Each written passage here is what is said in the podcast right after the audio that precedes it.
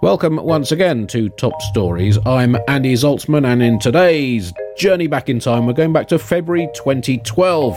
Across the world, women were trying to make this crazy planet a better place, as they uh, often tend to do. So, on the bugle, John Oliver and I doffed our shared hat in solidarity with one of the all time great social groups in the history of our planet.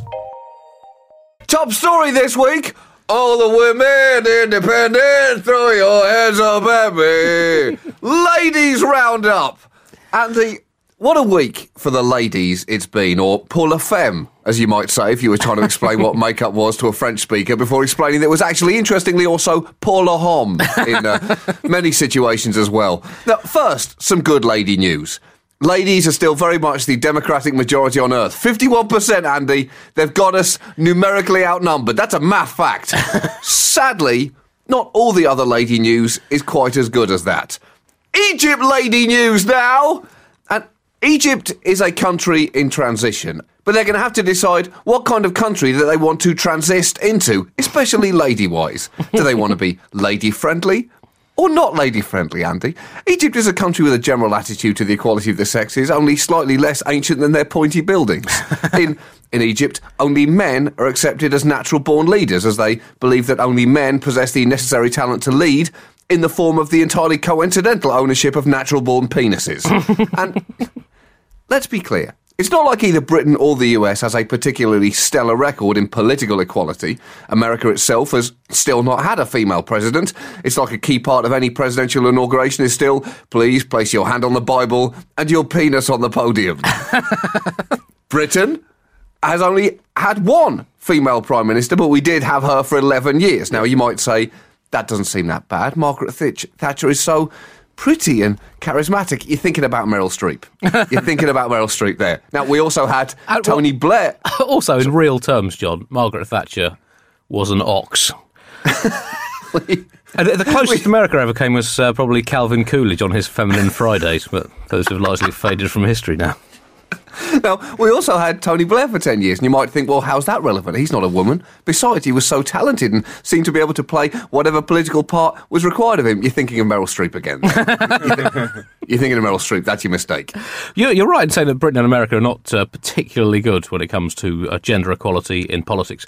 Uh, the UK has the 49th equal highest proportion of women in the lower house of parliament level with Eritrea and Uzbekistan, whilst America shit. is oh, 71st shit. equal. That's level with wow. Turkmenistan and 1% ahead of North Korea. So. Holy shit! Is that true? yeah.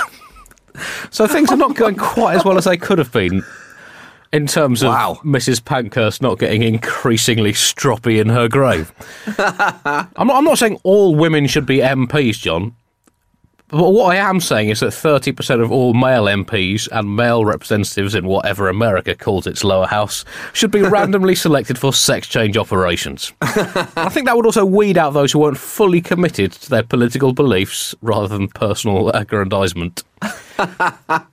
But that's that's not the point when it comes to Egypt. The point is that the promise of a new free Egypt post-revolution does not seem to be getting extended to women, despite the role that they played in the revolution itself. Even at the height of the protest in Tahrir Square last year, when women bravely bucked the conventions of society and turned up to join the demonstrations, some men yelled at them, "Go back home and feed your babies." To which the natural human response is, off and don't be such an asshole. But sadly, in some societies, women aren't allowed the joys of using such elegantly crafted comebacks as those.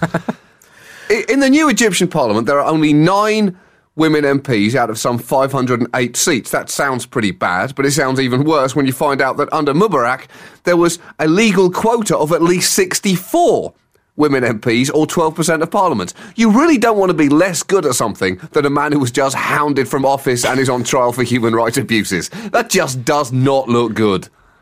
And it's true in uh, some of the other um, Arab Spring states as well. Tunisia, traditionally very liberal when it came to women's rights, um, has elected a, an Islamist government, a moderate Islamist government. But uh, a lawyer and activist in the Tunisian Association of Democratic Women, Saida Garrah, says that she has never been so worried about women's freedoms as she is now.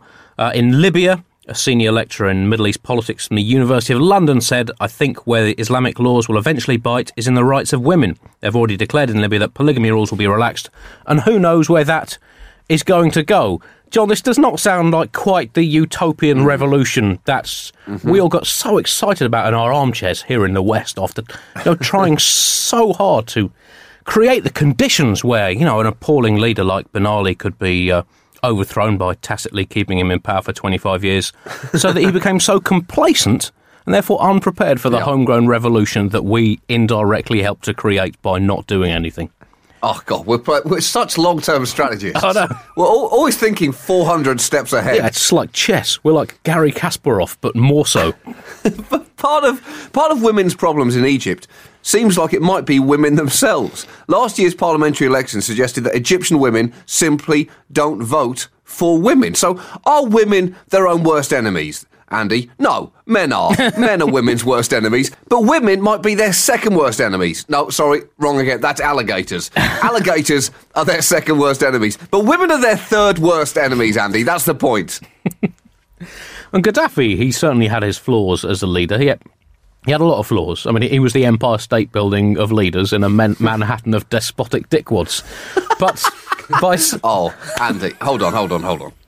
You, you don't just breeze over a sentence like oh, that. Oh, okay. You stop and enjoy it. That's you've just served up a linguistic dish of excellence there. Don't wolf it down and then take a swig of Coca Cola. but he was, by some standards, something of a feminist. But not, not, not, whoa, whoa, whoa, not by all standards. Andy, back that up. back that up by one standard. Well, I mean, he had a Ukrainian nurse. He had, you know, he he, lo- he he he used positive discrimination in choosing his bodyguards. Uh huh. Okay. I mean, he's not right. quite the Libyan Mrs. Pankhurst. Mm-hmm. But I mean, I actually, no. I mean, I mean, he doesn't have a, he, he doesn't really have many legs to to rot on currently. But um, well, John, this raises uh, another issue: the fact that there are only nine women in a 508 strong Egyptian parliament. Um, you know, if if women want equal prize money at Wimbledon, then they should have the same number of MPs in the Egyptian parliament. I can't help thinking that the Wimbledon Women's Champions only get nine 508ths of what the uh-huh. men's champion gets, yep. if that's all they're going to contribute. Well, I think that's. I think you might want to run for chairman of the All England Tennis Club, Andy. Well, technically, of course, it'd be nine 499ths if you're doing it that way. But anyway.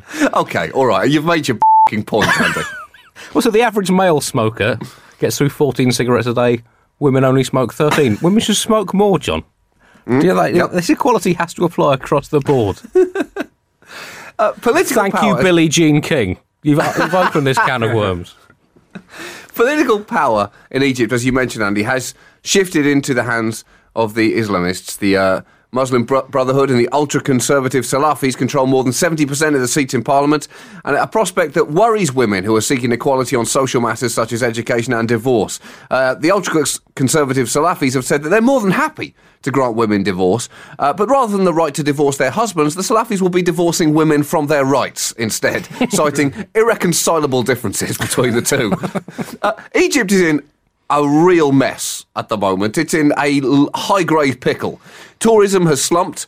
Uh, local authorities cannot even pay for rubbish collection, and the country is currently literally festering in a pile of shit. Dumps of garbage are being left alongside the sides of uh, roads, and in one Cairo suburb, piled up into 10 metre, 32 feet high mountains of filth. Those Egyptians, Andy, even in the worst of times, they can't help but stack things into massive pyramids. also, you have to think, John. I mean, I don't know a lot about sphinxes, but when they dump, they really dump. it's good luck shoveling that out and using it as mulch. Uh, one Egyptian woman said, The problem facing women here is very grave. Politics is controlled by male muscles. And not just male muscles, Andy, but increasingly ludicrously juiced up muscles covered in a Jerseyan amount of spray tan. Afghan lady news now. And well, Afghan women have got it pretty sweet, Andy where access to heroin is concerned. Unfortunately, where everything else is concerned, they are in an oppressive whirlpool of pain. Uh, while things have certainly improved for women since the Taliban ran the country, well, you know, not they didn't run the country so much as they gripped the country in a fist and squeezed it until the pips came out. Uh, but unfortunately, regarding the Taliban and their attitude towards women, uh, there are fears that that particular reactionary rooster may be coming back home to roost. Uh, the Taliban attitude towards women is literally prehistoric, as we all know, in that they think women should live in caves and be beaten with sticks. and their Moorish misogyny is rearing its bearded head with the news that the Afghan government has requested that female television presenters don headscarves and avoid heavy makeup, uh, which has pissed off journalists who argue that the move is proof the authorities expect the Taliban to regain a share of power when the Americans leave. There is a slight angle on this story, John, in that apparently um, female television presenters in Afghanistan were already wearing headscarves and avoiding heavy makeup. Right. And it was really this is the suggestion that the government is just pandering to the Taliban. It's not as if Afghan lady newsreaders had been coming on telly looking like Joan Collins in Dynasty. This, this, they've been pretty much keeping things under control. I, yeah, I, I mean, it's just I, have never really liked the Taliban, John. I mean, I, mm. I don't want to offend easy, any, easy, any Taliban easy. fan. I don't think I'm going out on too much of a limb here, but and I, I would personally wouldn't vote for them unless they promised me at least a two p in the pound income tax cut. And that, you know, for someone living in a Western democracy, that is about as hostile as it's possible to get. But they just don't seem like the kind of guys, John, who would be much fun on an evening out in the snooker club, the Taliban. They, they just sit there in the corner complaining about how colourful the balls were and then casually leafing through a catalogue of global artistic monuments and circling the ones they'd most like to knock down. Just not my kind of people, John. As the old Frank Sinatra song goes, Taliban and women's rights go together like a horse and a French restaurant. if I'd had your vocal range, I could have sung that, John. I just don't understand why you didn't. it's not about singing it well, Andy. It's about singing it loudly and with confidence. Thank you for listening, Buglers. If you want to listen to more things from the Bugle podcast, why not listen to The Gargle, where Alice Fraser gives you all the news and none of the politics. More top stories coming soon. Hi, it's producer Chris from The Bugle here.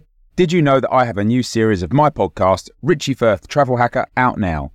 It's the show where Richie Firth and I talk about how to make travel better in our very special way.